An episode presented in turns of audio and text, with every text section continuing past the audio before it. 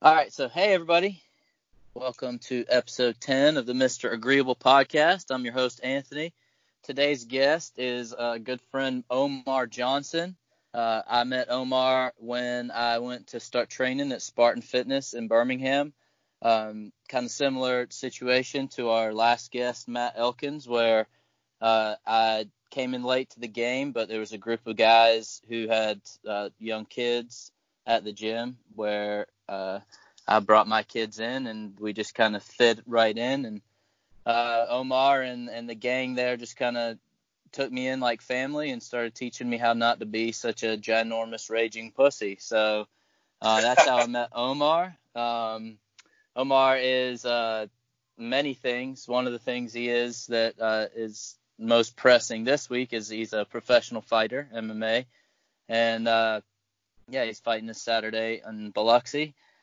Um, so yeah, uh, Omar, you want to just introduce yourself a little bit? Go from there. Yes, so, uh, yeah, Mr. Collins did a good job there, man. Like you said, my name is Omar Johnson, and yes, I'm a professional mixed martial artist, among things, uh, uh, other things as well, a small business security consultant, real estate investor, uh, full-time dad, husband, and uh, I'm learning how to fish, man. That's my new hobby. So uh, uh, yeah, add yeah. on an angler uh, to that title sooner or later, man. But pretty simple, man. That's, that's pretty much me in a nutshell. Nice, man. Nice.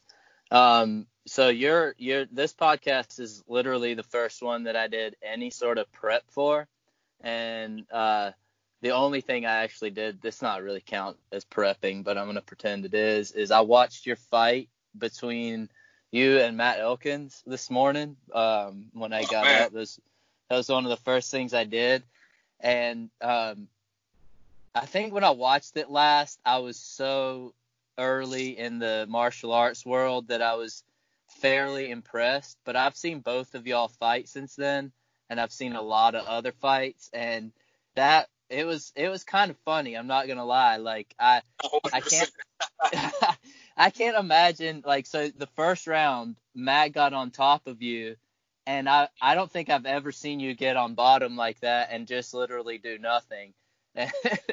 and I thought I mean that was ama- it was amazing to see you at that level given where you're at now. Like I mean I can't I, I honestly couldn't believe it. It was pretty interesting. And then same with Matt, like watching him, you know, especially when y'all got into the latter rounds.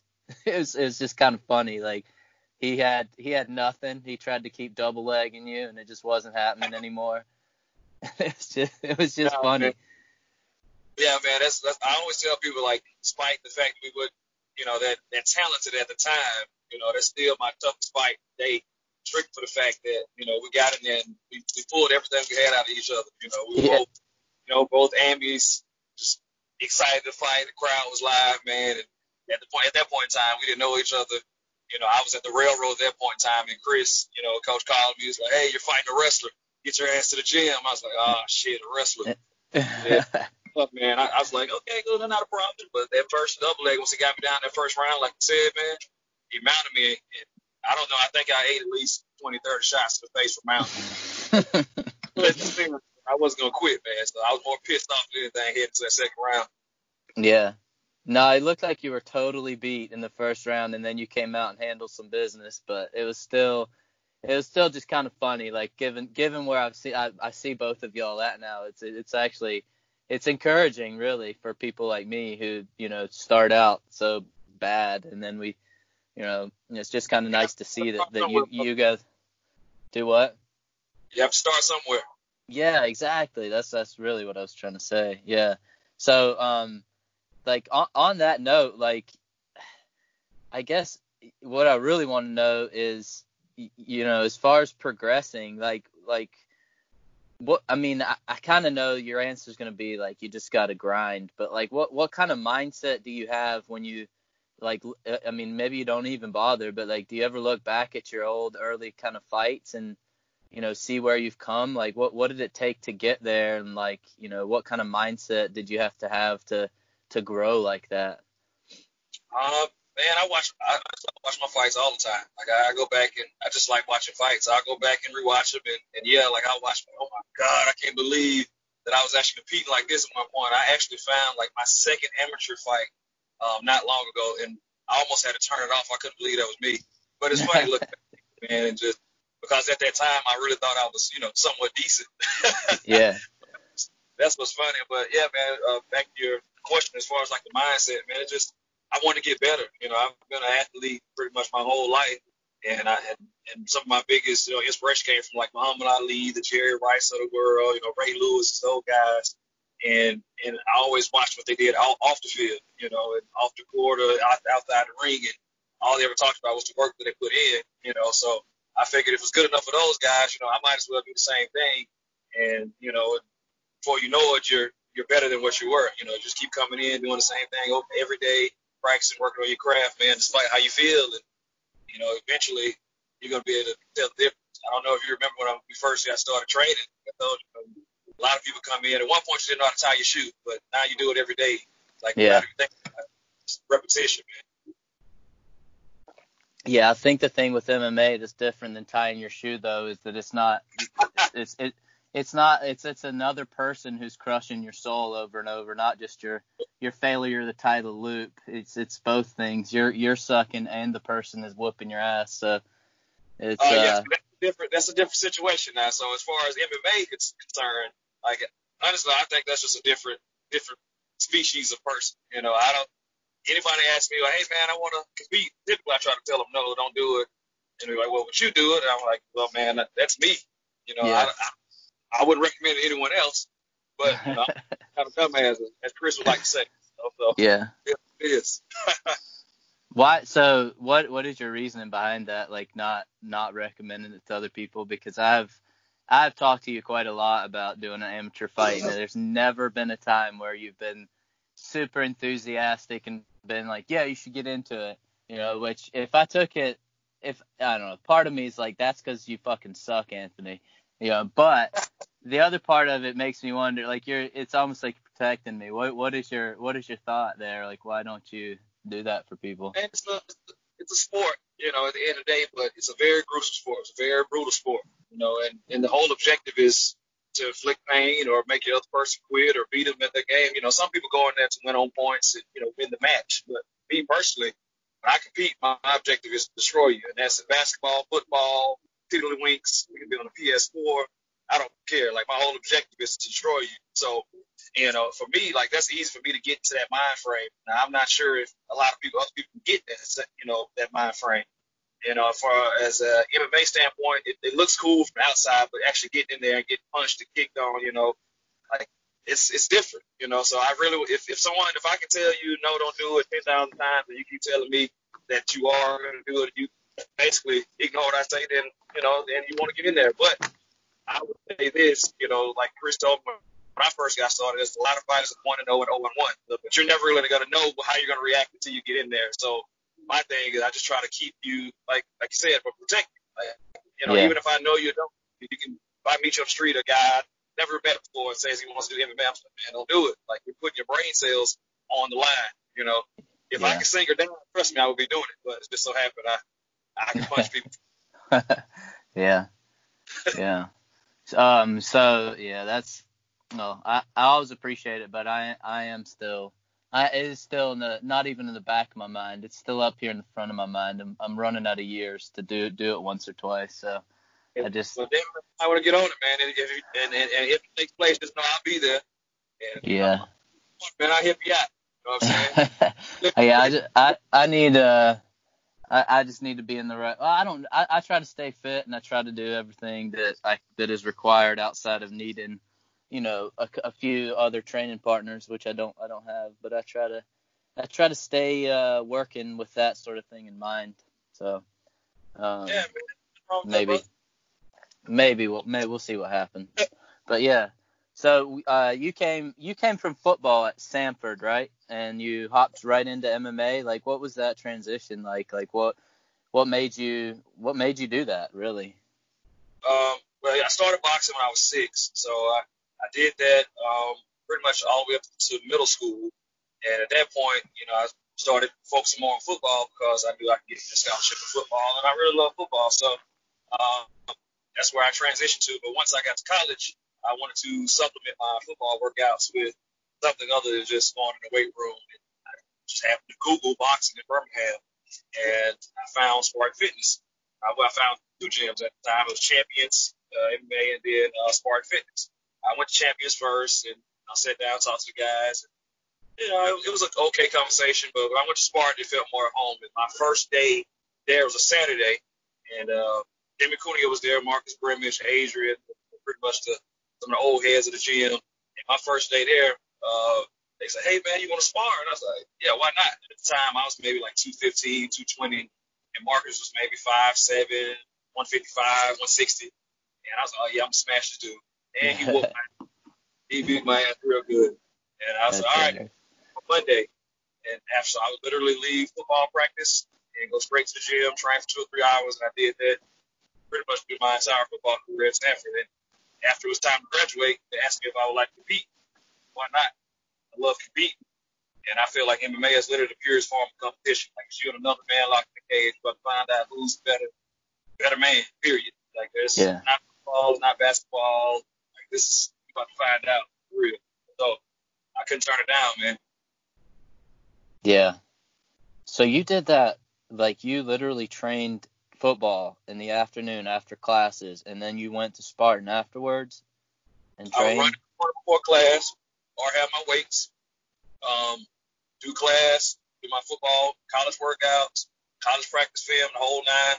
As soon as practice is over with, grab my bag, I shoot to the gym from six to eight, eight to nine, whatever it may be. Like I didn't even notice it because like I have like I never got tired for real, so and I really wanted to learn.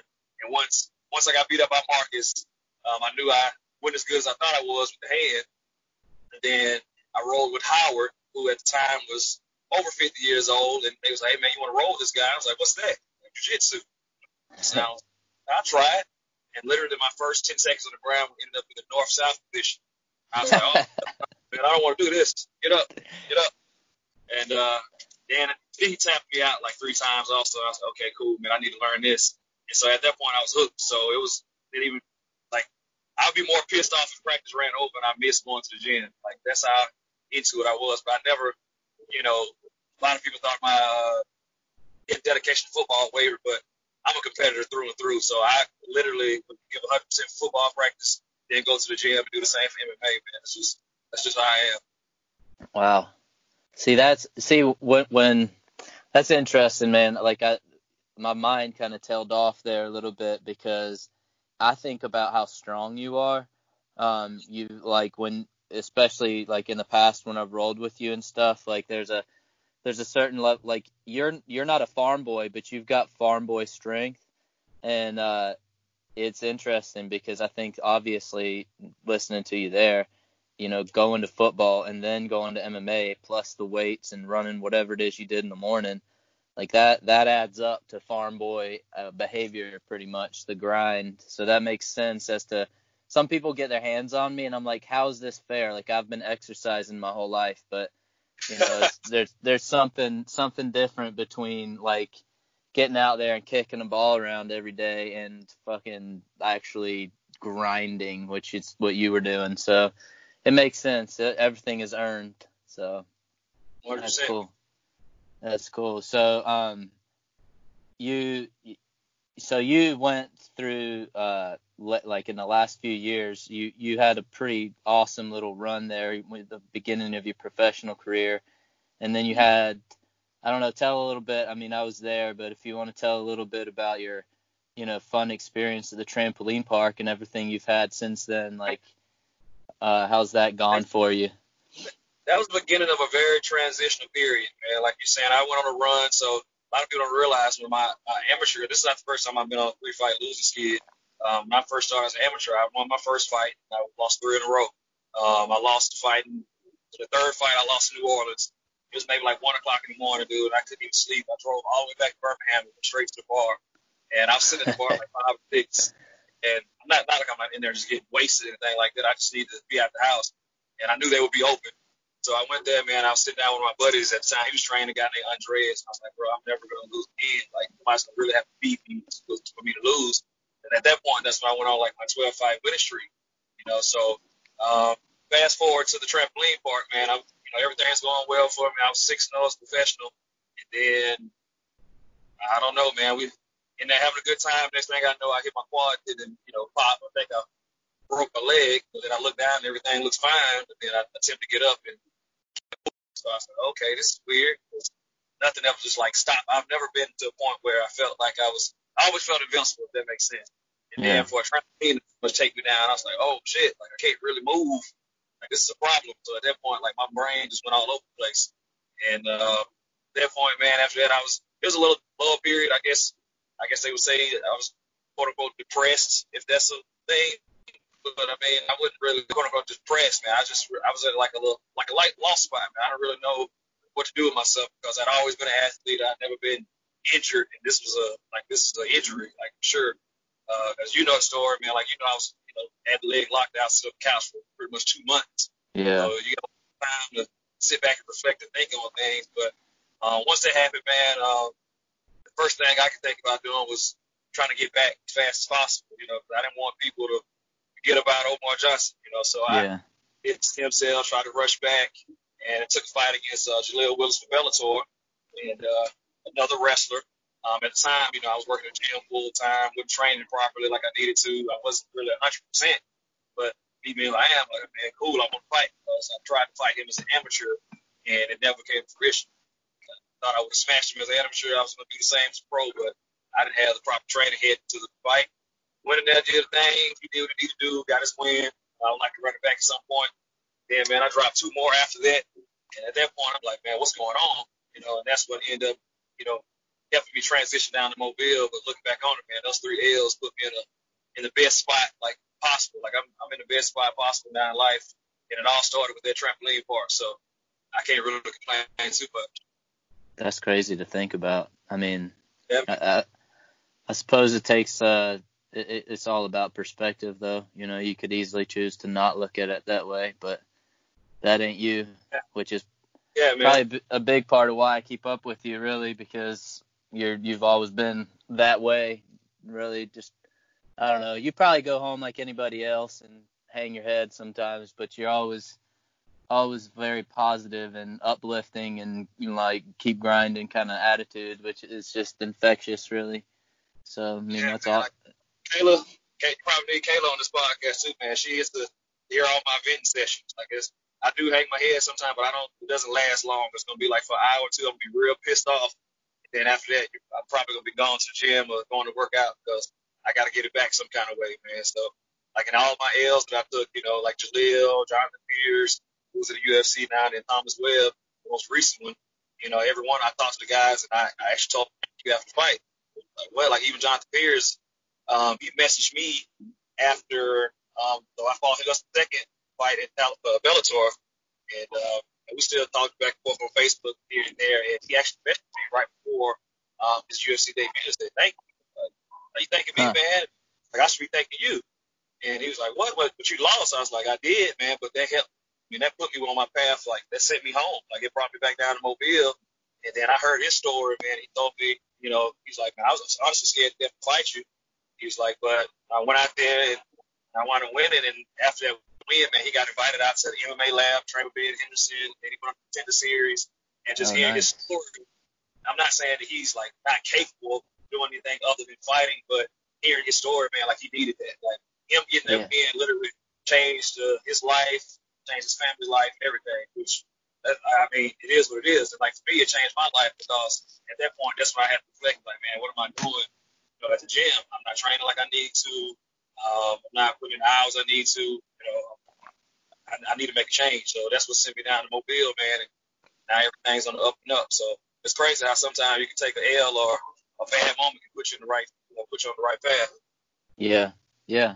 Well, that's that's great to hear, man. That's great for sure. Um, so like, what is your training looking like now? I mean, you, I know from the outside view when you're at Spartan, you were always at the gym, but obviously you were doing a lot of coaching and stuff too. Like, how is it different now? Um, man, so before you were at Spartan, like I would always be at the gym there, but I wasn't coaching, so I would literally be there training all day, every day, and then I transitioned to coaching, which I I have no regrets about it because coaching is one of the best things I've ever done. It had, you know, molded me to the person I am today. But at the same time, me being the person I am, I never wanted to, you know, shortchange you all when you guys came in the gym. So I literally give 100% trying to coach and yeah. giving 100% coaching, then trying to train, you know, three or four hours after coaching for five, six hours, man. Like it takes a toll on you, you know. So, uh, yeah, man, it's it, it was tough, you know, but but yeah, being at the gym, man, it was, I had a blast being there, you know, but things change, you know. Yeah, for sure. So what do you like? Yeah. So what does it look like now? As far as now, man, um, like when I moved down to Mobile, um, I always I, I used to make trips pretty frequently going down to Biloxi to train at Alan Belcher's gym. Um, so they had a pretty good, you know, crop of guys. But just over the past few years, people pretty, pretty much been branching out. So now I train at uh, train uh, Mobile MMA. Man, I go to Port City. I train with some of those guys. I still go for Biloxi and train with a lot of a lot of the gentlemen over there. Um, so just being in the sport for so long, man, you meet a lot of cool people. A lot of people have gyms. So I've been fortunate enough to be able to be welcome into these gyms, man, and get different perspectives. So it's, it's pretty cool rolling with different styles, sparring with different guys, you know, that I don't get to see on a regular. So um, the training has been been pretty good, man. It's it's a lot different. Say I have uh, more of an open open range to go train with different people and do different things now than I did in the past, which uh, which has helped my game a lot, I believe. Yeah. Do you have a head trainer now, or how's that going? I mean, last time I know it was your buddies, or, or that's what it looked like. Yeah, man. So it's like, uh, so my, my, man, my buddy uh, Hollis, man, we still work together, man. I've, you know, like I said, I've gone to other gyms, and, and they're not the same, man. Like, you know, Chris has said a thousand times, there's no other gym like Spartan Fitness, and he's not lying. Like, I've gone to the gym. I, I'm, uh, I'll be honest, man. Like, I go in and do a striking class, and and and it's, it's, it's, it's some stuff I see, and I'm like, ah, that's not right.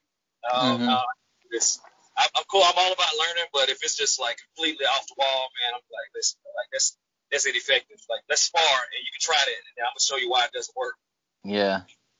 So, and then as far as like for me having people in my corner, man, I'm I'm not really big on having a knowledgeable guy. You know what I'm saying? It's good having somebody that's like really knowledgeable. I need to have somebody I can trust in my corner because at the end of the day, like I've been doing this long enough. I'm not saying like I'm some world beater or anything like that, but I mean I know I can fight, so I can, yeah. I can fight. I need someone in my corner that's gonna tell me if I'm down with short cause, if I'm if I need to do something like me personally, not necessarily, hey, uh, you know, get your underhook, something like that. I mean, that's, I mean, that's by the time the person said it, we already on to another transition. So like stuff like right. that, relevant, man. I need somebody I can really trust in my corner. But outside of Chris and the guys like Elkins and all those guys from them, man, it's like honestly, there's very few people that I really just trust to have in my corner because I don't newer people don't really know me like that. That makes sense. They know me, but they don't really know Omar. That makes yeah. Sense. Yeah. Uh, last uh, that fight, I, I guess it was in Louisiana. Your last one, right? Uh, I can see where. Yeah, yeah. Uh, so I don't know if you were listening, but I was standing beside uh, Matt Vaughn. He, I mean, we were probably maybe 10 yards outside the cage, but the whole place was fairly quiet and he was really loud like instru- he was like instructing as if he was your coach. And i like could you hear him when that was going on? I can hear yeah. voices that i automatically hear in the fights. So chris elkins vaughn like eric those guys like i don't care how loud it is. I like my and my mom. My mom and kayla. Like i can hear those six voices no matter what's going on in the fight. Like everywhere. Yeah. So yeah. like I hear I, I hear what you're saying.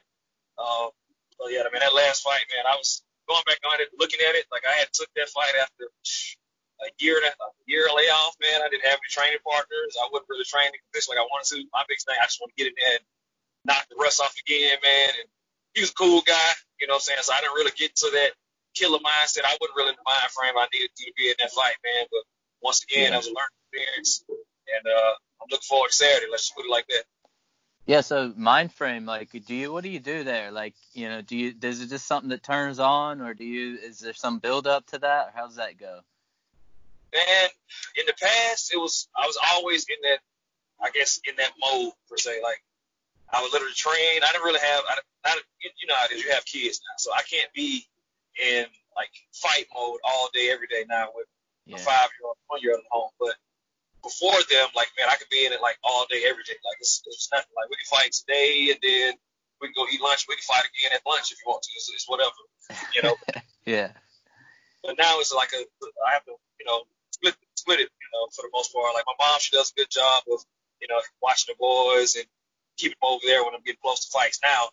Uh, just because I can't be thinking about the fight and trying to talk to Kyle at the same time. So like I do a lot of this now, man, and and I, I'm I'm better at separating myself from family time, fight time now. But uh, it's still there, though. It's still there. Like it's, my switch is, is always on now. I just know how to kind of like the Hulk, you know, I can control it. I can turn on what I need to. yeah, yeah. So do you in in the week like leading up to the fight? Are you are you on edge at all, or how's that? Yeah. Um, if you ask me, I would say no. But if you ask people around me, I would say yes. Like, it, yeah. Taylor would say yes for sure because like I'm small stuff agitate me now. Like it's a little. It's not even a weight cut. Like I can tell I'm getting myself. I'm, I'm getting closer to the fight because it's like I'm on edge. Like anything can possibly send me over edge at any given point. You know, so pressure. It's been a while since I felt it. I didn't feel that before T Webb. I didn't feel that before. You know, Jonathan Pearce. Like those were just yeah, I'm excited. It's Bellator. This is, uh, yeah, I'm about to go out here and do my thing. But now, like, I really want, I'm like, I feel it. I'm gonna go smash the cat Saturday. So I'm looking forward. Yeah. To it. That's good, man. That's that's interesting. I do. I, I mean, I hadn't spent a ton of time around you in the last few years, but um, when we went out to Texas, uh, there was a few, that you just I just remember you more being in a less of a dad mode back in the day than than you are when it's fight time. Like you were more in a fight fight mood uh, fairly often. I don't know if it was certain spirits that were around that we were consuming, but you know, I think I think I think I managed to crawl up under your skin a few times with my sarcasm. Just oh yeah, man, good yeah, times. Fears involved, man, but like you know, like and when I'm in fight mode, like it's it's it's different stuff that like get under my skin. And for me, like I have a very even on a on a good day, man, whether I'm in a fight or not, you know, like a fight's coming up, it's just like my personality. I have like I don't know, man. We got two or three minutes to really just talk about something, and if it's not really going that way, and I feel like the conversation's getting like aggressive, and at that point, then I just so do you want to just get physical? So we just because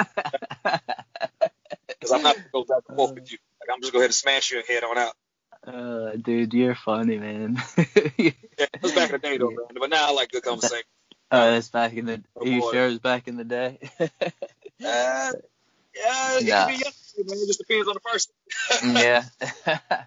That's funny, man. Yeah. No, I, I just uh you're you're one of those people that I'm like better better to have as a friend that guy. I'm just gonna go ahead and keep him on the good side. I'll push him to the limit at times, but uh keep him on the good side. Uh, no, keep, man, you my guy. Keep Nobody keep dangerous people. people. Yeah, I like to keep all the dangerous people on my team for sure. That, that's um, a smart move, man. I did have another question before we talk about anything else. Um, the the gym like situation when you're a professional fighter and you know that you'll be training in a gym with people who aren't professional fighters what is like what's your expectation? You know because i mean for people who don't know there's a few kind of big gyms out there where it's like basically catered to professional fighters only. And you know my my only experience in all the different gyms I've been in is you know you've got your competition team but they mingle and intertwine with people who just walk in the door. Like as, if you're in that situation like what are you looking for as a professional fighter if you want to stay in that situation i would imagine i guess i, I ask because i would imagine that you know when you go to a a gym or you're training in a gym like that, if there's enough scrubs in there that it's not going to be very good for you. So like what what at like what level or what kind of what what is your mindset there? Like what are you looking for out of a spot like that, you know? I don't know if you even know what I'm trying to ask there. Just just kind of wondering I guess for a like, professional. I, I, I about a about a, I guess more of a family friendly gym versus a, a fight gym. Is that more? Well, question? yeah, I guess, yeah, you know, like just what do you like if you're if it is a family friendly gym, what does it need to be to also be a, a professional fighter environment? Um, man, just just the coaching and just spread them, just being able to spread them out, you know, when need be. Like there's times when, you know, everyone can train together, but when you have a group of professionals that's competing at a high level, then you have to, there are times in training where like there should be an instruction. There should be like a, a higher level and a higher expectation and some people shouldn't be allowed that, like those family friendly moments, like at a certain time, you know, like Wednesday nights, eight after eight o'clock, you know I'm saying? Close, turn the music on, whatever it may be. And then boom is all the, you know, the comp team. Yeah. And then when it comes down to the individual training, you have enough coaches, then of course you can individualize and work with the professional athlete that has things coming up or they're working on a certain skill set. Because once you get to a certain point, man, like yeah, you're always going to work the basics and fundamentals, but there are certain things in your game that you have to fine tune and work on consistently um, with another high level person and or coach in order to get better. You know, the only problem by being in a family friendly gym is if you have you don't have the, the, the right amount of coaches to be able to or partners and able to, to do that. You know, and especially if you are the fighter and the, the coach at the same time, so then you really run into some problems. You know, so yeah. So stay away like as a professional fighter working on your career, you want to stay away from a coaching situation? Uh, that's what I. I, I mean, I can't speak for anybody else other than myself, um, because you know some people they they're all about it. Yeah, coaching helps them out. It helps them relax. But I'm not sure how they coach. I'm just talking about my style of coaching. You know, because for me, the way I coach, like I said, I'm 100% all in, and I, I actually I really give a damn for the people I'm teaching. You know, get better or not. You know, so I I, I spend a lot of time on that. Um, yeah. So me personally, you know, going in and and, and spending all my time coaching. I wouldn't recommend it for a professional fighter. If you're a professional, you need to focus on your craft. You know, if you want to teach, you know, like a couple of privates here and there part time, then that's cool as well. But that wouldn't be my coaching wouldn't be my primary focus if I can go back and do it all over again. Right. Yeah, I was just wondering because I mean, obviously when you were at Spartan, you had a situation where you know you guys, especially you higher level guys, were you know, I guess Eric was just getting into the UFC and stuff, so you know he he was starting to taper off the coaching, but you know you you higher level guys were coaching, and you were like the the foundation of everything that was being built at Spartan, but you were also trying to have a fight career, and um, now, well, I mean, when I go there, it looks like the people coaching, for the most part, aren't guys who are, you know, trying to fight at a high level, but I mean, I guess there's still some of that going on, but I was just wondering. I was just wondering. So as long as they keep it keep it separate and that there's a there's a real focus on the guys when when the time comes, you know, is focused on getting them better, then then that's a good environment to be in. You would say. Yeah, 100%, man. Like like my time as Spartan, like I said, it was it was the best thing ever. Like me coaching helped helped me out a ton, and all the people I'd met, like yourself, and all the families, the kids that I got to work with, man, like it was a blast. Like leaving Spartan Fitness was one of the hardest things that I've ever had to do on the planet. Then stand in front of the kids and tell them that I was about to leave. So yeah. That was definitely. At, at first, I was like, oh man, it, it won't matter that much. But then, like seeing their faces, man, I was like, God dang, dude, it's it's tough, man. Yeah. You know, and I, I miss Spartan every day. You know, it's just, but I also wish, you know, wonder what my career would have been if I hadn't been coaching. You know, what I'm saying 12 hours a day and actually been training. Because a lot of those times I'll be coaching like I probably should have been training, you know. Right. So. Yeah. Yeah, well, I mean, it all works out, like you said, that perspective. Yeah, so, worked out, so, bro. Yeah. yeah, for sure. Um, as far as uh, like when I think about MMA, I'm, you know, this is this is my 11th. This will be my 11th, hopefully, presentable podcast to people. Um, and a lot of the people I've had on are martial artists of some sort, and uh, so people know at this point that I'm obsessed with it. But uh, one of the things that I think is the most important about it is for is for me the character building. You know, like I've I've mentioned, I played soccer my whole life, and it wasn't until I'm what like 26 or so that I really ran into something that would really make me a man, or at least uh, kind of something that I was attracted to that was in you know that that helped me build character like his his being involved in martial arts has that developed you like would you put an emphasis on it developing you as a person like from where you were as a person before you started to where you are now? Oh, 100 percent, man. Like Yeah. between 18 and 22, man. Like it's or before that. Like I mean, I've always had just a, uh, I guess uh, I would say a temper per se. You know, Yeah. and it was, it was nothing for me to fight. Like it's it's not like God knows. Like I, I don't know what my record is now as a professional. Am I 63? But I'm I'm pretty sure I'm like 20 and 0 in street fight, and that's just just in college. So we're not even talking about high school and middle school. Like I've always, you know, gotten into altercations. Did you bring that amateur 20 and 0 card into Spartan front desk when you first came? no, man, no, no, that, that wasn't me, man. Like, I just showed up like I signed up. I mean, you you gonna find sooner or later if I can fight or not. I ain't gotta tell you about But, yeah, uh, so it.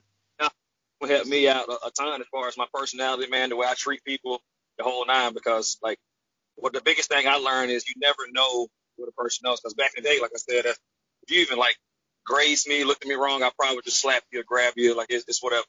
But going through training now, you see the different. Every it's all kind of walks of life in the gym, man. You never know what a person may know. Yeah. I always tell Chris, I was like, man, I remember the first time I saw you, I was like, man, I'll beat the shit out, buddy.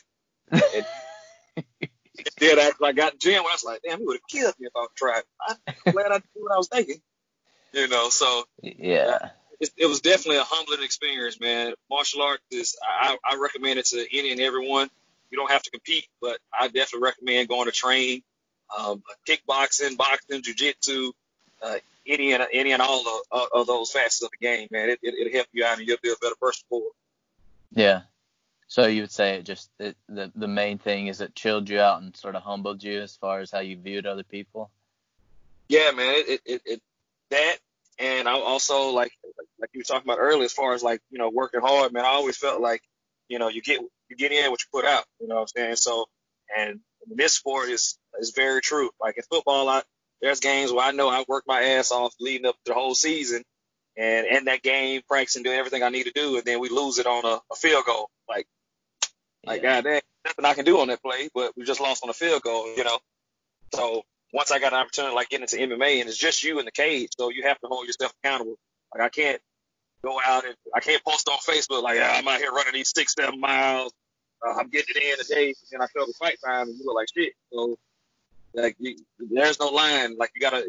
It it made me become you know more self aware and hold myself accountable. You know Yeah. more so than I did in the past. So yeah, man. Huh. Yeah, it's a big deal. I, um, I guess on top of that, like what what is the difference between? Uh, I'm not comparing me to you because I do think you have a little bit of an extra aggressive edge to you, if I could put it that way. Uh, but what is the difference between somebody like maybe you and me who go into a gym, we get our ass kicked, and we have to come back, and somebody who goes in there, gets their ass kicked, and decides this isn't for me? Like, what what do you think the difference is there? Man, uh, you want my honest answer? Yeah, yeah, hell yeah. Oh, my honest answer, man, I was like, if, if it's a man, I'm gonna say you're a pussy. Like, I not want to come back and try to get back, you know, running high, like, and then get on like social media and do something passive. Like, I'm not a, like, I'm like a real in your face type of person. You know what I'm saying? So if I take an L some kind of way, I got to figure it out and come back to it. You know, so I Yeah. feel like just people in general, like, man, you can't. I don't know. I don't. I just don't understand. Like, I don't understand the mindset. To, uh, man, it didn't work out. I'm gonna just quit. Like, I, I just that don't even make sense to me. Like, I, like, yeah, that's that's mind boggling. yeah, yeah, no, it is. I mean, but I, I, man, like I honestly, I I just don't know, man. Like I was, I can't, I couldn't answer that. Yeah, yeah, because we're not like, yeah. I I was just wondering if you had any perspective on that, but I guess you're like me. You don't you don't understand it, so you don't know. I mean, I've just seen so many people. Uh, I don't know his last name, and I doubt he'll ever listen to this. But remember that Drew kid that came in that one time that y'all signed up for the Spartan athlete and beat him to death. Yeah, man. See, like all the people that come in talking like that, it, it typically never turns out well for them. They never show back up.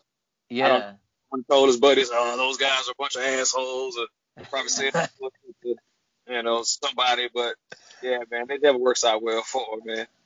Man, I describe that situation to people sometimes, and like they're just sitting there with their jaw dropped, as if, as if it's really that shocking that somebody could come in telling you know high level professional fighters that they're gonna beat their ass, and then they get their ass beat m- and mercilessly, and then they don't come back. Like, what do they expect there? Like, what, you know, people sitting there being shocked at that story. It's like, how's that? How is that surprising to you that that that somebody got smashed in a place like that? But yeah, I, I just yeah, that's crazy, man. That kid came back the next morning too. I remember going to jujitsu class the next morning, but I never saw him after that. I think he was so concussed that he didn't even. It was just, it was just a part of his, you know, regular schedule. Or, his sister or girlfriend, and she actually like recorded it. Yeah. So, yeah, like he actually had his sister or whatever come in and start recording it. That's right. Put three rounds in, and I saw her put her phone down. Yeah. back out. Know what he thought he was gonna, what kind of footage he was about to get, but uh, boy, to keep press record. Yeah. Yeah, that was Good that time. was one of the most entertaining times that I that I saw because that was before I had joined the Wednesday night crew and I had only been doing Saturdays and I had repeatedly taken taken him down on the Saturday and then he wanted to sign up for a Wednesday and I'm like, dude, that is a bad bad idea. Like you're you're routinely getting beat up by me and you think you should show up and go against Omar and Eric and Elkins, okay, go ahead. Go right ahead. Man, you don't you don't know until you know, right? Yeah, no, I don't even know if he knows now though. That's that's the problem. I don't know if I, I think he might have he he might have just felt like he got run over by a car and not knowing what happened. So that's a strong possibility because that's that's what it, it seemed like. Cause I, if I'm not mistaken, it's like myself, Elkin, I think Vaughn was there, maybe Hoyt, yeah. I think Eric was the only one that was like, "Come on, man, yeah, stop." Well, but, Eric Eric went with him, and that was the one where the dude was backing up like in figure eights all across, in and out of every other partner group. They were just. Oh. Remember that Eric was chasing him across the gym. There's been quite a few runners, man. I just seen yeah. quite. I, I just but running like that man that was incredible. I mean i i'd think he would just rotate around in a circle if you're running but that was that was straight backing up all the way across the gym. Hey man. I guess it was different when it's, training in the backyard because when he came in and told us about all the fights he had had in the backyard with his buddies. Yeah. i don't know. Maybe that's his, maybe that's their fight style man. Maybe so. Maybe so. But yeah. Um so one thing we do have in common is our crazy kids. Uh, do you yeah. do you plan on getting Kyler into martial arts? Man, Kyler grew up in the gym so much that I don't think he even realizes that it's like in his bloodline. Like I haven't yeah. maybe maybe done maybe an hour or so worth of instruction with Kyler in his you know five and a half years down here, but he's always shadow boxing, kicking, punching. I guess on the mat and just watch, you know, watch us, watch watch me coach and whatnot. But he always talks about he wants to fight. He plays the UFC three video game. Uh, nice. I really hope you don't fight. But I don't know, man. It might be the young Carson might be the fighter. Kyler, I don't know. He likes the shadow box and whatnot. I hope I, I like like for him to do some jujitsu, you know, and learn how to defend himself. But actually competing, I pray that he does. I really hope yeah. he does. I don't want to go through that. Yeah, yeah. No, I don't. I don't know that I'd like my kids to be fighters either, but they're definitely going to train some jujitsu. We yeah, do. you have to defend yourself. Yeah, yeah. We've been we've been drilling 20 minutes every single day, and we've got that down as a little little routine now. So it's kind of fun to watch. Just kids, man, they're they're so impressive as to how they move. Like once they get something down, they learn it so fast. Like they're not stupid like us adults, and like I don't know. I, I just know that new they adults. They don't have Steve notions, man. They don't have any like anything holding them back. They're literally sponges, so they don't have to. They're not trying to impress anyone right out the gate. They're, they're literally there to learn. You know, because as a, as an adult, when you're trying to learn something new, you're like, oh man, I look stupid, or oh yeah. man, I right, uh, I'm just about to quit. You know, just things like that. But as a kid, man, like if, as long as you, as especially being a parent, you have your kid that's you know, getting out there training, going out there trying and having fun, man, like they're gonna pick it up over time, and, and you know, you, you the proof is in the pudding, you know, and go from there.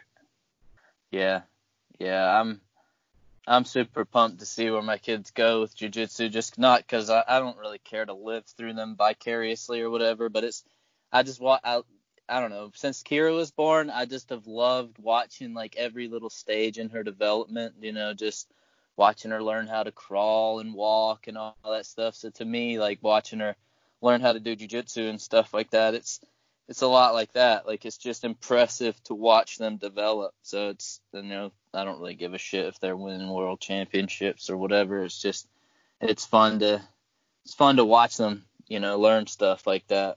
But yeah, man, it's real dope.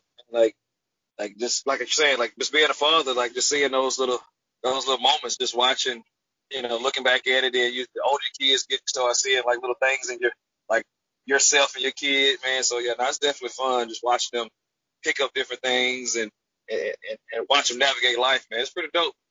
Yeah. I, I can't wait till they get a little bit older. And it's like you know the world starts opening up and they have more questions. So that's it's cool, man. Yeah, it really is. Would did you say that? I mean, I think you alluded to it already, but you would say that your kids have chilled you out a bit.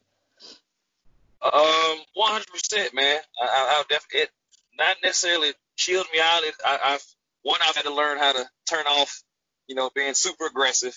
So yes, I guess it chilled me out a little bit, but man, they helped me put a different, you know, perspective on life for the most part. Like I understand there's, there's something bigger than me and it's not just, you know, there's something else after I leave here, you know, like they have a life to live. They're going to have kids. So everything I do at this point is just make sure that they're well prepared and and they don't drop the ball, you know, and they just can continue to keep a good thing going. You know, I just want to make sure they're prepared in every every facet of life, man. So I'm I'm doing everything I can, trying to acquire knowledge and and dump it into my kids just so they can live a good life, man. It's just that's my only only care right now.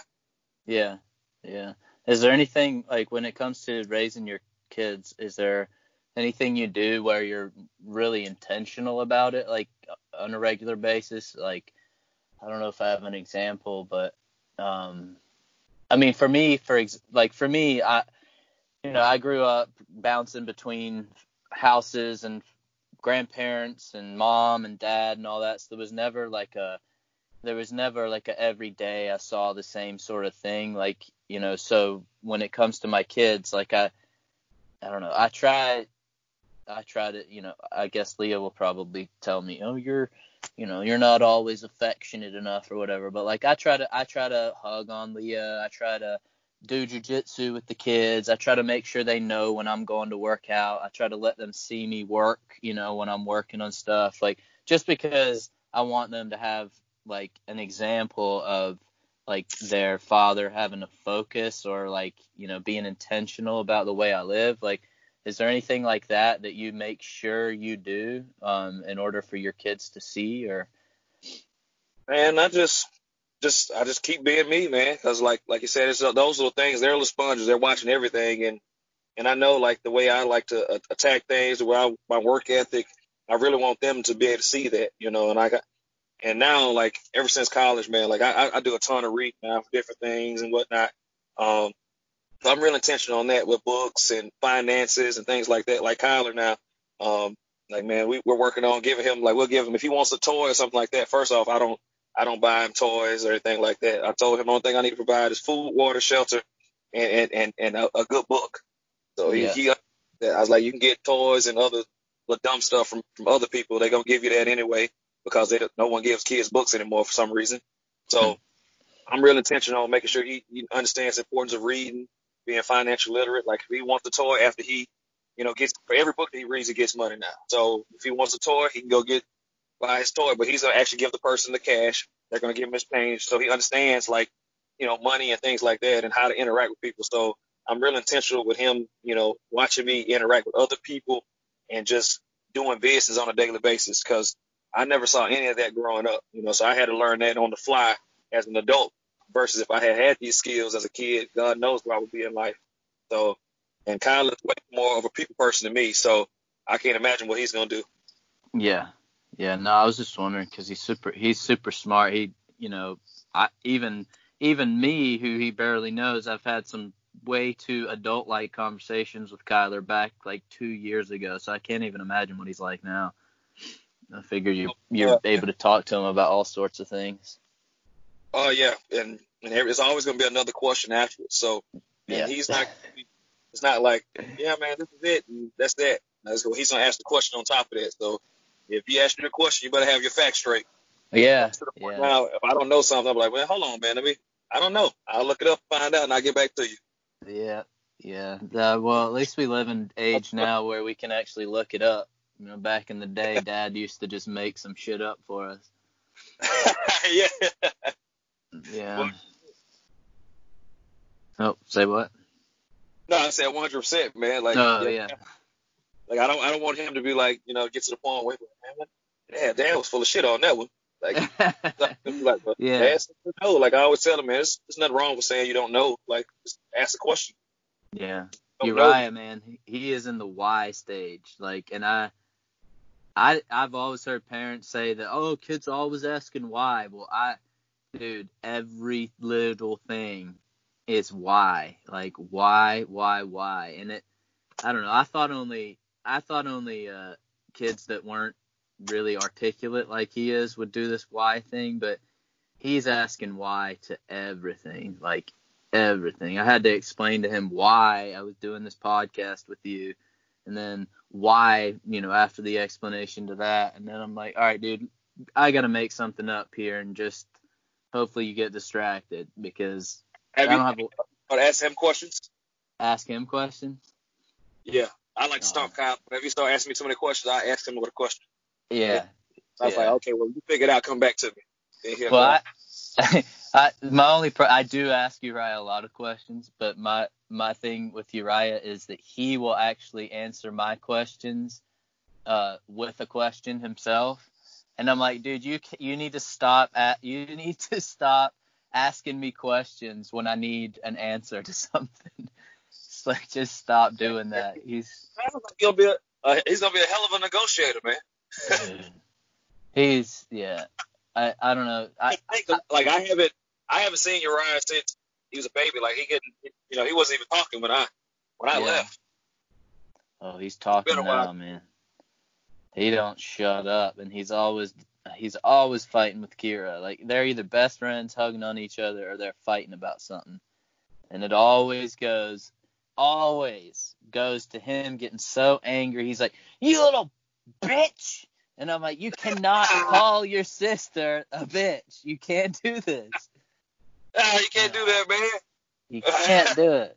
He just gets so angry, and I just laugh at him because I'm like, I I ain't gonna get angry at him in response, but I got to come up with, I got to be creative with the consequences. But it is what it is, man. It's Not really Kids- big on like uh, like for for Kyle. Whenever he gets in trouble now, like I don't like we're not.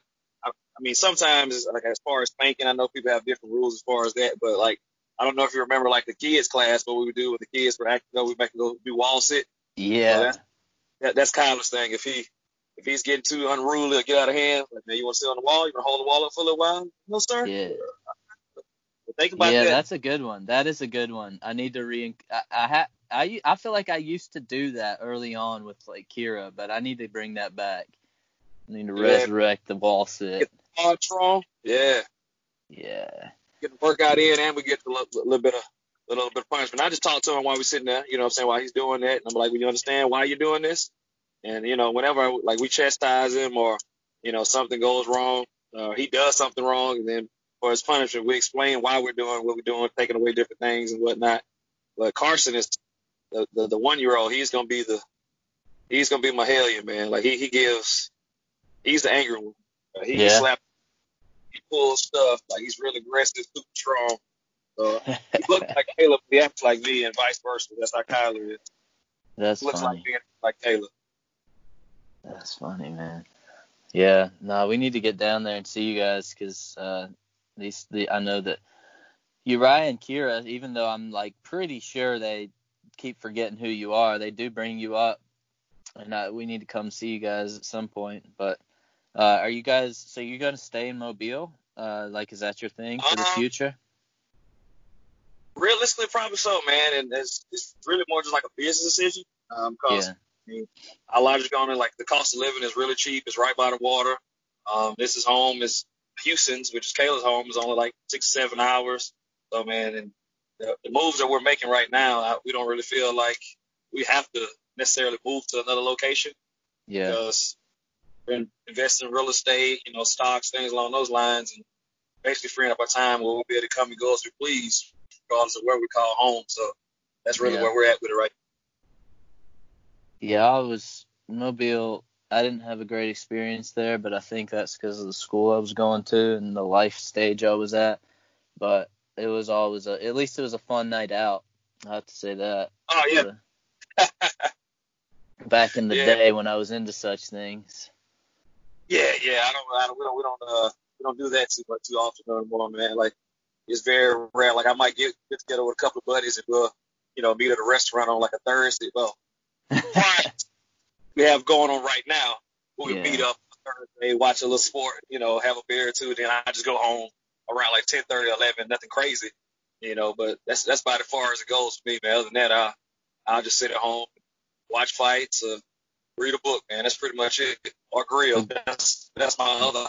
Uh, really. That's the good life, man. That's the good life for sure. Yeah, um, well, dude, we got 50 something minutes into this and we haven't even brought up anything to do with the goings on in the world right now.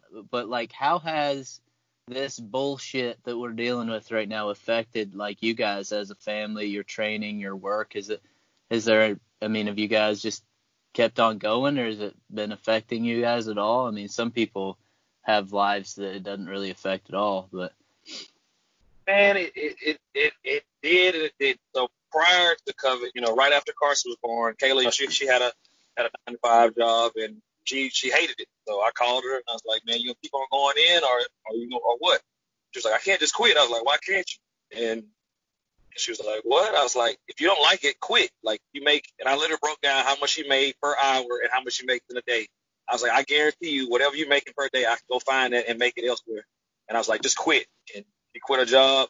He's been home ever since, man. And um, so as far as how COVID has affected directly with my job, you know, I'm a, uh sales consultant, you know, so I'm pretty much out in the field and I really work from a phone and iPad. So I had to work home, work from home a good bit, you know, a lot of phone calls and whatnot. And, you know, Kyler's school was, they shut that down towards the end of the year and had all the kids at home. So luckily Kayla was off work. So, you know, take care of everything there on that end as far as training, man, to shut down the gyms and whatnot. So like, we couldn't get, you know, the quality training time that we accustomed to getting in, like my partners and I, but we still did what we could, what we could with everything that's going on, man. Like, like you said, it's, I think it's real fucking stupid. Uh, yeah. Oh, you're breaking up a bit. so, Uh oh. You there? what about, Yeah, shit. you got me? Yo. Yeah, can you hear me now? Yeah, I can hear you. Okay, okay, yeah. But now, You said it's real fucking stupid, and then you started breaking up. Yeah, man, it's just like the different little rules and stuff that they're making. Like just recently, the one, like just for example, like last night, man, they said they're they're shutting down bars. They can't serve alcohol after 11:30 um, because of the COVID. I was like, what? Like what? What are you talking about? Like, so you gonna stop serving alcohol to people at 11:30 so they can go? What? That don't even make. That has nothing to do with anything. So I don't. I think it's a lot of just dumb shit going on. There's a lot of misinformation. No one knows what's going on. It's just a whole lot of people throwing stuff against the wall, hoping to stick at this point, man. And you know, that I, I, I'm not saying it's it's not a thing. Not saying that you know there are people getting sick. But I'm just saying I don't think is what they're all they're, they're hyping it up to be. You know what I'm saying? Like like the numbers and whatnot that come out on a daily basis. We have 7,000 new cases. Well, let me ask you, how many people were tested? You know, Yeah. what the underlying conditions behind that? You know, Oh, it's I all need eight. bullshit. So I just and I just do what I need to do, man, and I stay out the way. But uh, as far as affecting us directly, man, um, a lot of people, you know, it, it put a lot of people on the sidelines, but I look at it as an opportunity to, to make some stuff happen, man. I started trying to find different ways to, to maneuver around this whole COVID situation, you know, especially biggest thing that's gonna hurt people is, you know, is financially. That's that's I'm saying the economic the economic effect just for my job. I work with a lot of small business, and you know, there's people that, you know, moms and dads that literally took their last little saves and open businesses that, that uh have to close their doors now because of you know different restrictions, different guidelines, people not coming in and spending money with them. So the only people that's really hurting from this are the you know the smaller people, you know the middle and the lower class. So that, that's yeah, man. It's that's a that's we're gonna spend another hour talking about that one. Yeah, it's fucked up, man. It really is, and I don't know. I mean, you probably, I, well, I I uh, quit being one of the uh, interactors on the internet, um, basically two months ago, um, and I decided to start doing this podcast just to have conversations with people because I just started to notice that pretty early on, and I'm the same way, but like people were not changing their minds about anything, no matter how many like 10 second little paragraphs that you can type out about facts on anything. Like people had picked their camp that they were going to be in, and after like the first three weeks or so, like people were not changing their minds, and I was just getting more and more frustrated. So I mean, kind of like you're saying that the you know, making the most of it and using stuff, you know, creating opportunities for yourself. I just figured it would be better to have a podcast. And I mean, I, you know, I'm, I've done, this would be like 14 or 15 and I've released 10. Hopefully this one will be 11. And I, you know, I'm doing other things out, you know, that people don't have to see, you know, and, um, just trying to be as productive as possible, you know, but like the right. whole, the whole COVID thing is crazy. Like it, it's really crazy how, as if we needed to be more divided, uh, how, how much division that it's created. I mean, there's people that I, I mean, I hate to say this, but like, there's people that I genuinely don't want my family to be around because of their views on some of this stuff. Because I'm like, if shit hits the fan, like, there's no way I want my family to be around people I can't trust, you know? And so that? it's crazy. It's crazy how that in in a weird way, this COVID thing to me has brought out like you know it made made it clear who who's in my camp like as far as who I can trust and who I can't. Right. And unfortunately, there's a lot of people I, I can't trust. So. Right. I mean, that's and that's that's that's that's, the sucky thing about this whole situation. Like you said, it's created so much division, man. And the problem is, the thing is, like, especially for for us in general and the people for the middle, the lower class. I mean, you got your higher up and whatnot. Like, I don't think division is the way that we need to be addressing things right now. I think us coming together is the way to fix all the problems. But with the things going on, and so many different people with different viewpoints, and like you said, you can you can say whatever you need to say, give them all the facts, the numbers, whatever it may be, and they're still going to literally deny it and call you crazy or whatever it may be. So, like yeah. for me, like like you said, like you stopped interacting with people like two months ago on social media, like you know me, I've never been like a big social media presence anyway because yeah, I, never. we're gonna have a conversation. I want to sit down in front of you and we can look each other in the eye. That way, there's no, no nothing click being said. Like you ain't gonna have time to go back and think about it. No, I want to talk to you right in and there. Look in your eye. We're gonna find out what's going on then and there. So I just yeah. stay completely away from social media, especially during these times, because the amount of the amount of doctors and uh, people, it's, it's just all kind of stuff on social media right now, man. I'm just I'm like, I'm done with it. Yeah, yeah, uh, no, it's it's. I just do what works for me and my family, and I mean, I'm not gonna. I don't know. I've I've learned how to be healthy through researching on my own, and I don't know how many years of right. researching on my own will equate towards an expertise, but I know that there's plenty of experts out there who I am way healthier than, and who have not helped as many people as I have by you know suggesting things to people. So uh, that's it, man. Know, like, like, it, how, how, many how many news posts have we seen about that? Talking about hey, how you can boost your immune system, how you can. their answers: put on a put on a mask, wear wear a piece of a sheet over your face. Are you fucking kidding? Me? Like you have certain and like the people that test for this disease have on full hazmat suit, but I can only wear a, a piece of cloth over my face. Like that makes that, and then they I, I don't know. See, it gets me riled up every time, man. Like every rep. Yeah. I had him the other day to buy some rods and reels, and Kyler was with me because we bought him his reel. And I was walking in, the guy was like, "Hey, do you have your mask?" And I was like, "Oh, I'm sorry, man, I don't have one with me." He's like, "Well, here you go." And I was like, "Okay, uh, can I let me get one for my son too?" He's like, "Oh, he's under ten, he doesn't need it." I was like, "So that doesn't sound stupid to you?" his mask, but he's gonna be walking with me in the same location, and they will go get in the car together. Like we live together, but like I was like, that don't sound stupid, but hey man, we'll hey go ahead and give me a mask anyway. I'm gonna put it on his face just so you feel good about your job. Oh man, that's... like, yeah, why am I wearing a mask? I was like, Uriah had his Spider-Man mask on the other day. It's like he's like, Dad, this is stupid. One hundred percent, man. Uh, it's hiding shit, man. We live in the South. I can't be walking around in, in, in the middle of the fall with uh, a damn N95 mask on, man.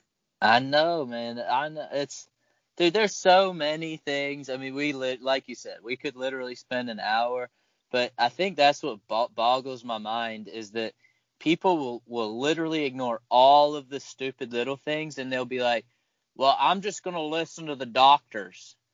I'm like, "Well, which which ones?" Well, I'm gonna listen to the doctors, you know, not these conspiracy theorists. And I'm like, yes, breathing fresh air and not putting a mask over your fence, face is now a conspiracy. Like, like numbers, man. But the third leading cause of deaths in the United States is misdiagnosis by doctors.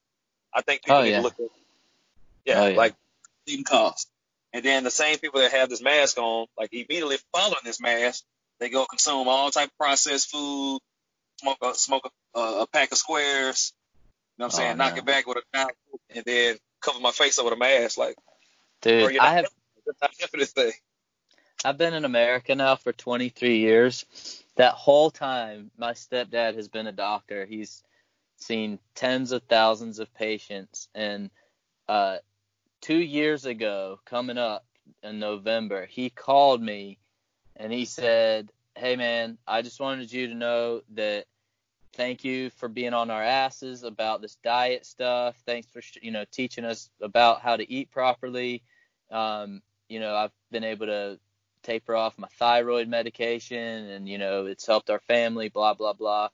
And I'm like, then why is this not a focus right now? You know, like this this if if doctor who's been a doctor for 20 something years is thanking me the non-expert the internet researcher how to you know is thanking me for teaching them how to eat then you know that just says a lot for the medical just the uh, the culture and the education that they get because that should that's just like and then how are you going to trust that authority then how are people going to be like i'm going to trust my doctor I'm like, okay, well, yeah. you know, have your donuts and you know, never exercise, enjoy. Yeah, more power to you, you know. But it, I guess it all comes down to you know self education as well, man. It comes down to people not holding themselves accountable. Like you know, right. myself, like you, you like to instead of you know just taking everything that someone tells you, you're gonna you're gonna question it, which is what I think you should do. Question things and then go find your answers. Then that way yeah. you know a is full of shit, or if you need to make the you know pivot and go the other direction. But the problem is so many people now are just it really just comes down to it. I mean, but this is system we're in. People are just lazy individuals, and they rather have everything handed to them and just they'll take what they see on Fox Fox News at 10 o'clock is like it's the holy grail. In actuality, these are other people just voicing their opinions, and there's no yeah. facts behind it. If you actually pull up the information and look at it for yourself, you realize that they just they're full of shit. So but that, I mean, that would take a little bit of time and thought. You know, it's, it's way easier just, you know, I think that's share a stupid ass somebody. It seems like we're primed as a culture at this point for for exactly what's going on, like where we can be the most easily manipulated as a as a society because of exactly what you're talking about. Like we're so primed to want like the meme version or the cliff notes version of a book or the the trailer instead of the full movie, like the the title instead of the full article. Like we we're just right. primed for that kind of laziness that now people can get on the freaking TV and give us a little tidbit on you know whatever they think needs to be done and people are just all over it you know and then you've got you know you couple that with the tribal nature of politics and people are like oh well Trump's now wearing a mask so we got to wear the masks. I'm like, yeah, all right, you know, just why are we not? Why are people not thoughtful? You know, I mean, I don't know, I don't know. Like I said, we like you said, man, we could talk about this for an hour, but we're getting on there. Um, I guess with that in mind, are there going to be is there masks required? What are the restrictions this weekend at your fight? Um, so as far as the fight, man, they're doing everything you know necessary to guidelines. You know, um, I talk to promoter pretty much like once or twice a week, and and he's kind of in the same viewpoint as as we are on the whole situation. But he has to, you know, he, he's he he's understanding and knows that there are people that that do think is you know the next end the end of the world or whatever it may be. So um, as far as the seating and whatnot, man, they're doing you know table seats. Um, the tables will be spaced, I think he said between six and eight feet apart. Um, there can only be groups of eight, so you can't sit with. Uh, there won't be individual ticket sales. For example, like you know, if I wasn't fighting, I couldn't just walk up and get a ticket. I have to come in with a group of eight or sit at the table with the, that group of people. You know, so um, that's kind of keeping everything down. There will be like you know hand sanitizers um, available, stations and whatnot. Um, the only time that you would have to wear a mask is if you're going to the concessions or the restrooms. Other than that, like you don't really have to wear a mask or whatever it may be. Um, and then as far as the fighters, we're heading down early Friday. We have to get tested. Um, they have us in like hotel, separate hotels, and once I get there, I'm not gonna be able to leave or do anything until the fight. They're busting us over to the fight, whatnot.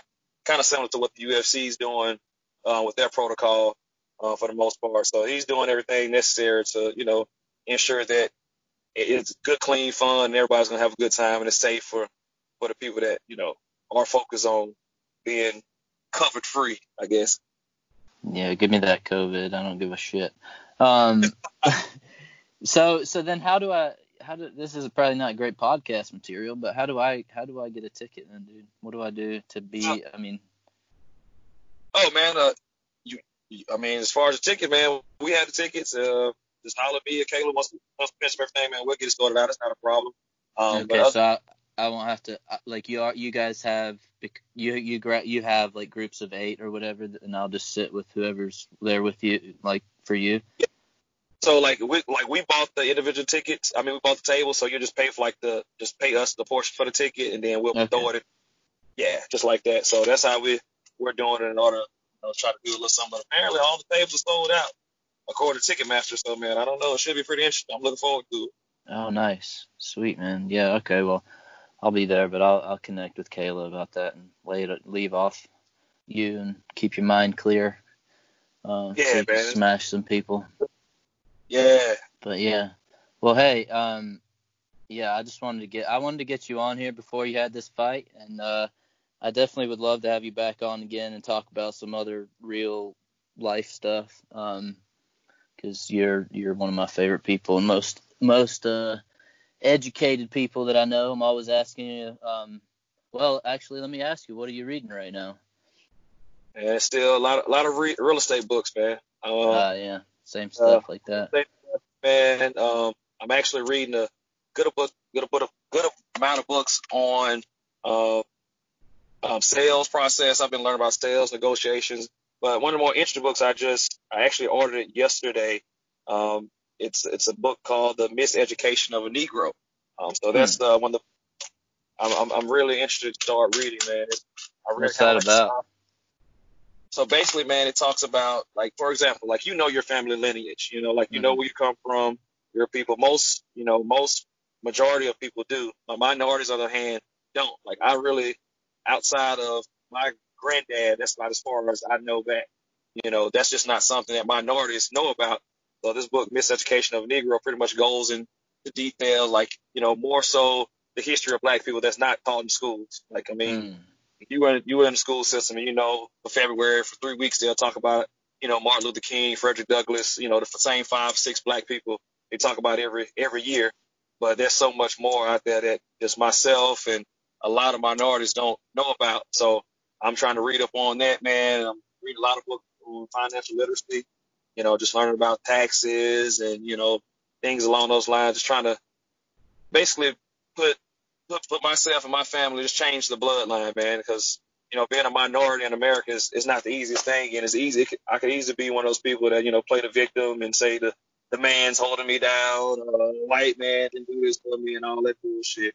But I'm, I, like I said, I'm I'm more of a hold myself accountable, and how can I put myself um, in front of the line? So man, I'm been doing a lot of reading, just trying to educate myself, and passing that information on to my friends, my buddies, my kids, man. So that's pretty much where I'm at. But we can definitely have a podcast about books, man. That's I'm all yeah, about. dude. Yeah, well, once you get this fight out of the way, we'll have you back on. We'll talk all about stuff like that because that that sort of stuff really interests me, um, especially now nowadays. The whole uh, all the different stuff, the race stuff, all that kind of interesting stuff that we're going through as a world. Um, but yeah, uh, so yeah, wow, man. Yeah. What? Uh. So one of the one of the things I've been trying to do. Um. I'm gonna catch you off guard here probably, but I like to end my podcasts with a potential embarrassing story that my guest has had in their life, uh, just in case somebody is literally fallen asleep for the first hour and they woke back up and they just need a little laugh. Um, is there anything particularly embarrassing that's happened to Omar Johnson in in all these years you've been walking the earth? An embarrassing story, man. Oh, come on now. um, there's probably a few of them, man, but I'm trying to think the the most embarrassing. I don't know. It, it oh, well, uh, this has been fourth grade. Fourth grade, man. My good friend. We're still friends this day. He's my he's my real estate agent that we work I work with. Uh, what the name Ellis Foster. My first day at school, man. So a lot of people look at me and like I look kind of passive at the time, I guess. And I had a rolling book bag, and I used to wear penny loafers. That was my thing to wear. don't ask me why I had a rolling book bag and, and why I wore penny loafers, but I thought it was cool at the time. Uh, Must have been. Loafers. Yeah, and I had a, I actually had a penny in my loafer, and uh, I thought I looked cool. And I walked up there, man, and like this big group, like they're all my friends now, and I try to like introduce myself, and they all start making fun of me and whatnot. And then, and then the guy that's like my good friends, he's like, "Man, you look real lame," and then he just slapped me. and, I'm like, "What?" And I had never been slapped before, and that was one of the most embarrassing moments of my like at the time. I, like, bro, you look so lame. You had a roller book bag and penny loafers, so I just had to smack. You. So that was probably one of my That's hilarious. Uh, and we've been friends. I chased him the whole school day, and I wound up catching him after school, and I beat him up, and we've been friends ever since. But nice. at school, grade was the most embarrassing moment that I could think of off the top. Perfect, perfect. Well, cool, man. A rolling book bag in a while though, so. Hey, you should you should bring it back for the for the fight this weekend. You know. No, no, man, I gotta, I gotta, nah, I can't do that, man. Roll up with your gear, man. Go down immediately because I'm I instantly think I'm 10 years old again. oh, that's funny. That's funny. Well, hey, man, uh, good luck this weekend, or best of skill, or whatever the appropriate thing is to say. Uh, I will hopefully be there. Um, and yeah, enjoy, man. Just enjoy it. It's it's uh, obviously one of the most exciting things you can really do, which is probably why you keep doing it. So. Yeah, man, it's it's dope, man. And like I said, I'm, I'm, I'm glad you you can make it down, and I really enjoy my stuff on the podcast, man. Chatting with you, have a good conversation. Um, yeah, man. Thank you so much for coming on, for sure. Yeah, man. Anytime, right. man. Look forward to the next one, part two. All right, man. Sounds good. Well, hey, kill it this weekend, man. Take care of yourself. All right, brother. I'll see you, man. Thanks again. All right. See you, man. Later.